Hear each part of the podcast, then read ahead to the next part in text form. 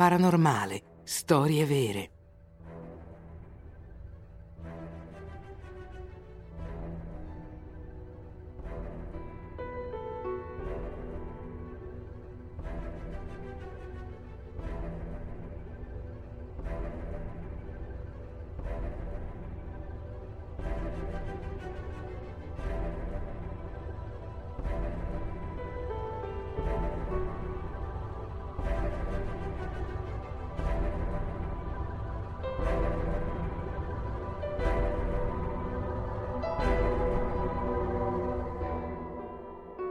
Demoni di Annalisa Michel.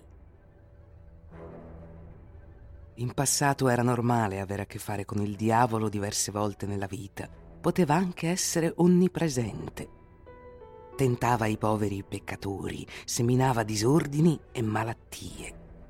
Con il razionalismo si sono potute superare molte manifestazioni diaboliche e oggi Lucifero e i suoi emissari sono rari. Tuttavia, nel XX secolo ci si è interrogati sulla vera natura di certi eventi. Nella nostra società moderna c'è ancora posto per Satana. Possiamo trovare spiegazioni scientifiche o mediche per un comportamento che tutti concordano sia demoniaco. Negli anni 70 un caso ha fatto notizia. È quello di Annalisa Micheli, che ancora oggi disturba chiunque senta la sua voce registrata durante i numerosi esorcismi che ha subito. È il diavolo a parlare attraverso questa giovane ragazza. Annalisa Michele è nata il 21 settembre 1952 in Baviera, da una famiglia cattolica praticante. La sua famiglia e gli amici la descrivono come discreta e gentile e i suoi insegnanti la considerano diligente e una buona studentessa. È una bambina felice, ma la sua salute è fragile. Nel settembre 1968 Annalisa aveva 16 anni quando svenne per la prima volta in classe. La notte successiva si svegliò paralizzata nel letto. Non poteva muoversi o chiamare aiuto. Questo strano episodio preoccupò la giovane ragazza. L'avrebbe comunque dimenticato se non fosse successo di nuovo un anno dopo, nell'agosto 1969. Annalisa ne parlò a sua madre. Il medico di famiglia non vide nulla di insolito, ma le raccomandò di consultare un neurologo. Lo specialista pensò che Annalisa soffrisse di epilessia, una malattia relativamente comune tra le ragazze adolescenti. La trovò anche depressa le vennero prescritti dei farmaci che non aiutarono. Al contrario, i suoi tremori peggiorarono, accompagnati da spasmi e convulsioni. Ben presto, Annalisa comincia ad affermare di sentire delle voci quando prega.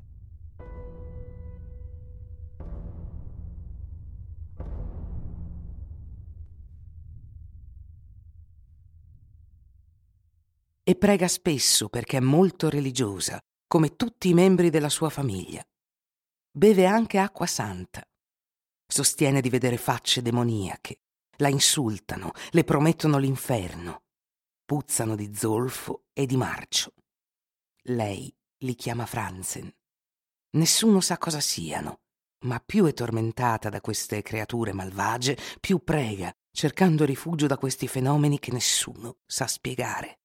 I suoi genitori sono disperati, impotenti a prendersi cura della loro figlia. Sono anche preoccupati perché sanno che Annalisa non è una bugiarda. Cercano una soluzione medica e consultano uno psichiatra all'ospedale di Francoforte che le diagnostica schizofrenia. La ragazza viene sommersa di farmaci. Nessuno di essi funziona. Al contrario, le condizioni di Annalisa peggiorano ha sempre più visioni che la terrorizzano. È sconvolta perché è l'unica a vedere e sentire questi demoni. Si prendono gioco di lei, la insultano, la sopraffanno, la fanno soffrire senza mai mostrarsi a nessun altro. La giovane sprofonda nella depressione. Anche il suo comportamento cambia, impreca, sputa, mostra una forte avversione per gli oggetti religiosi rompe rosari e crocifissi. Peggio ancora, beve la sua stessa urina e mangia i ragni. comincia a parlare con una voce vuota che non ha nulla in comune con la sua voce abituale.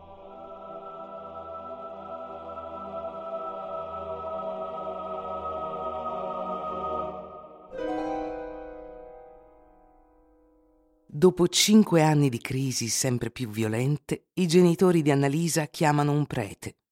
È l'inizio del 1973. Vogliono vincere la battaglia contro i demoni che si sono impadroniti del corpo della loro figlia. La loro figlia che urla, li colpisce e li morde e si lancia sui muri. La figlia che dorme sul pavimento e che loro sono costretti a legare. Chiedono un esorcismo, ma la Chiesa si rifiuta. Perché per fare un esorcismo bisogna essere certi che la persona sia posseduta e non malata. Bisogna quindi notare dei segni inequivocabili di possessione, parlare o capire una lingua sconosciuta, conoscere una realtà lontana e occulta, manifestare una forza superiore alla grandezza del proprio corpo o alla propria età. Questi segni devono essere completati da considerazioni di natura morale e spirituale, come una violenta avversione a Dio, a Gesù, alla Vergine Maria e ai santi, ai sacramenti e alle immagini sacre. Inizia un'indagine ecclesiastica e nel 1975 due sacerdoti, padre Alt e padre Renz, vanno al capezzale di Annalisa. Scoprono una ragazza molto magra, legata al suo letto. Lei chiede loro di slegarla, cosa che fanno. Annalisa si getta immediatamente su uno di loro, lo graffia, gli urina addosso mentre grida a follie. I due preti sono d'accordo. La ragazza è posseduta e deve essere esorcizzata. Il vescovo Joseph Stangl concede a padre Renz il permesso di esorcizzare secondo il rituale romanum del 1614, ma ordina la totale segretezza. Nei dieci mesi successivi i due sacerdoti eseguiranno 67 esorcismi su Annalisa, che, secondo loro, era abitata da sei entità diaboliche. Queste sedute, tutte registrate su audiocassette, sono una prova per Annalisa, per la sua famiglia e per gli stessi esorcisti. A volte ci vogliono tre uomini per sottometterla, anche se non pesa 40 chili. Mostra una forza sovraumana e una violenza incredibile. È oscena nelle sue parole e nelle sue azioni. Grida: Sono Nerone, sono Caino, sono Hitler, io sono la terza entità.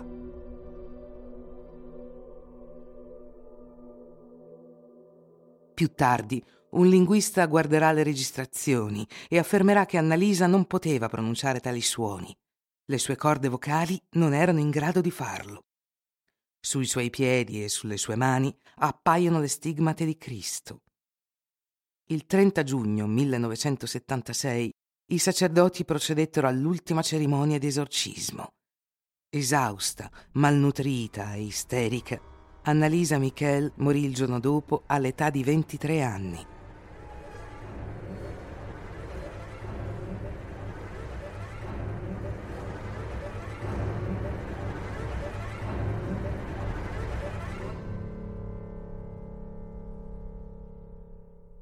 Di cosa è morta Annalisa Michel? È libera dai suoi demoni o sta marcendo all'inferno? Per cercare di rispondere almeno alla prima domanda, è stata eseguita un'autopsia che ha rivelato che le cause della sua morte non erano affatto soprannaturali. Annalise Michel è morta per malnutrizione e disidratazione. Né i suoi genitori né i due sacerdoti che erano con lei ogni giorno l'hanno portata all'ospedale dovranno spiegarsi davanti alla giustizia tedesca. Il processo iniziò il 30 marzo 1978. Per la prima volta due sacerdoti sono stati accusati di omicidio, in questo caso di omicidio colposo. Tutta la difficoltà del processo consiste nel sapere se la giustizia deve riconoscere o meno la possessione demoniaca. Per i medici che hanno testimoniato, Annalisa non era posseduta. Era in uno stato di salute deplorevole, simile al maltrattamento. I suoi genitori avrebbero dovuto farla curare da un medico, perché Annalisa era denutrita e totalmente disidratata. Il suo stato non era dovuto alla malattia, ma alla mancanza di cure. I genitori sono quindi accusati di negligenza. Di fronte a queste accuse, la difesa ha presentato soprattutto le registrazioni fatte durante le sedute di esorcismo. I sacerdoti, sostenuti dalla Chiesa, ritengono che molti demoni abbiano trovato rifugio nel corpo di Annalisa. Per sostenere le loro affermazioni hanno trasmesso i nastri, hanno traumatizzato tutta la corte.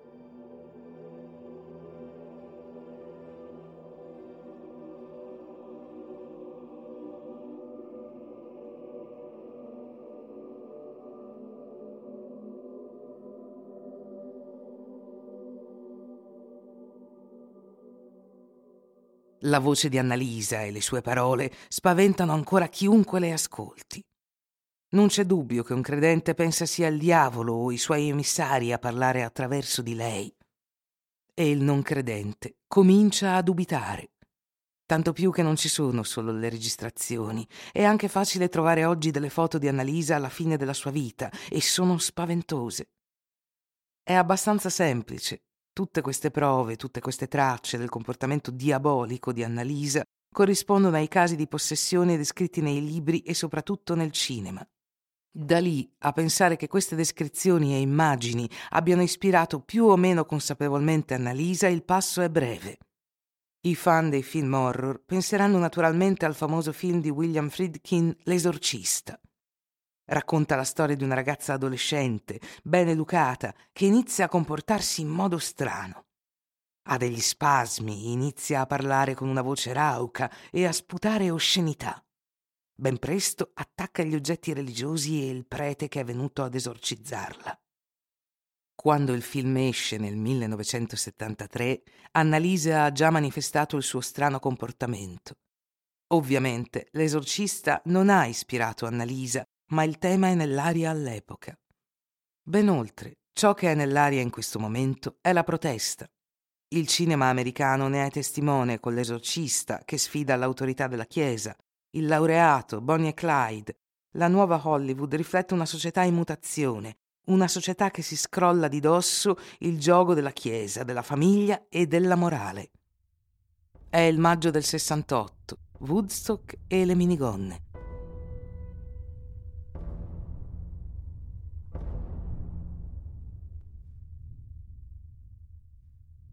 La distensione morale e l'emancipazione dei costumi non facevano certo parte del programma educativo della famiglia Michel.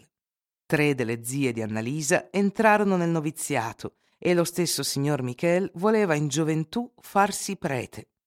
Quando incontrò la donna che sarebbe diventata sua moglie, lei era già madre di una figlia illegittima, Marta.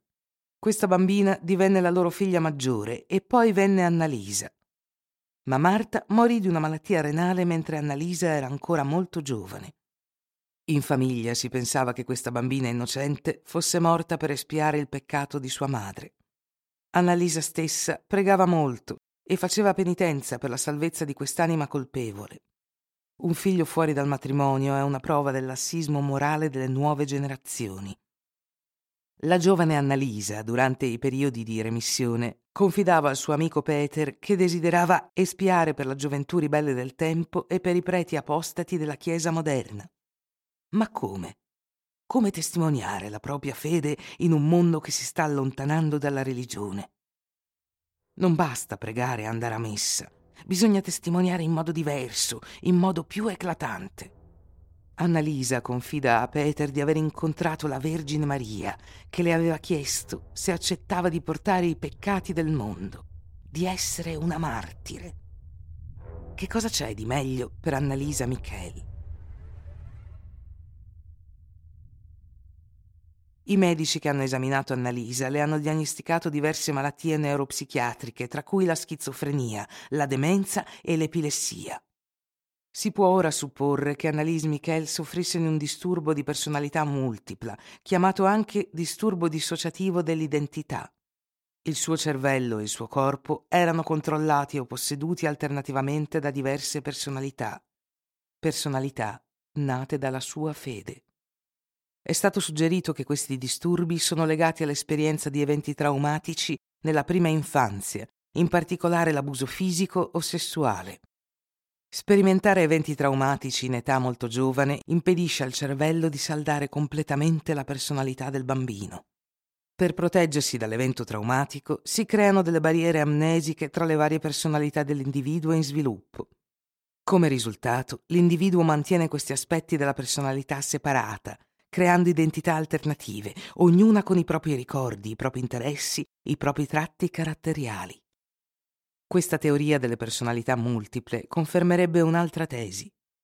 Annalisa sarebbe stata vittima di abusi fin dalla prima infanzia. I suoi genitori l'avrebbero picchiata, guidate da principi educativi o da regole di vita particolarmente rigide, a causa del loro fondamentalismo religioso.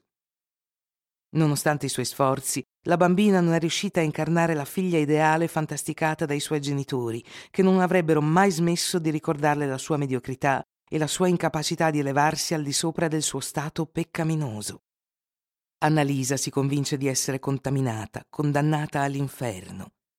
È per natura posseduta dal diavolo. Macchiata dai peccati del mondo di cui si fa carico come una santa, Annalisa sembra posseduta. Il suo cervello e il suo corpo recitano allora le storie di possessione che lei può conoscere solo a causa della sua rigida educazione religiosa. La nevrosi dell'adolescente si esprime tanto meglio perché attira l'attenzione di tutti. Annalisa, convinta di essere posseduta, è riuscita a convincere chi la circonda. Per i credenti, tuttavia, non si tratta di nevrosi, ma del diavolo. Annalisa è dunque una martire. È stata scelta per portare i peccati degli uomini e la sua sofferenza ne è la testimonianza. Le sue stigmate ne fanno una figura moderna di Cristo. I suoi genitori hanno perfino fatto riesumare il suo corpo nel 1978. Una suora aveva detto loro di aver avuto una visione del corpo di Annalisa senza segni di decomposizione. Questo si rivelò falso, ma testimonia la popolarità della ragazza negli ambienti cattolici. Per i credenti il Calvario di Annalisa prova l'esistenza del diavolo e quindi di Dio. Sottolinea anche che bisogna aver paura dell'inferno, come testimoniano Caino, Giuda, Nerone, Hitler, che dall'inferno si sono espressi attraverso di lei.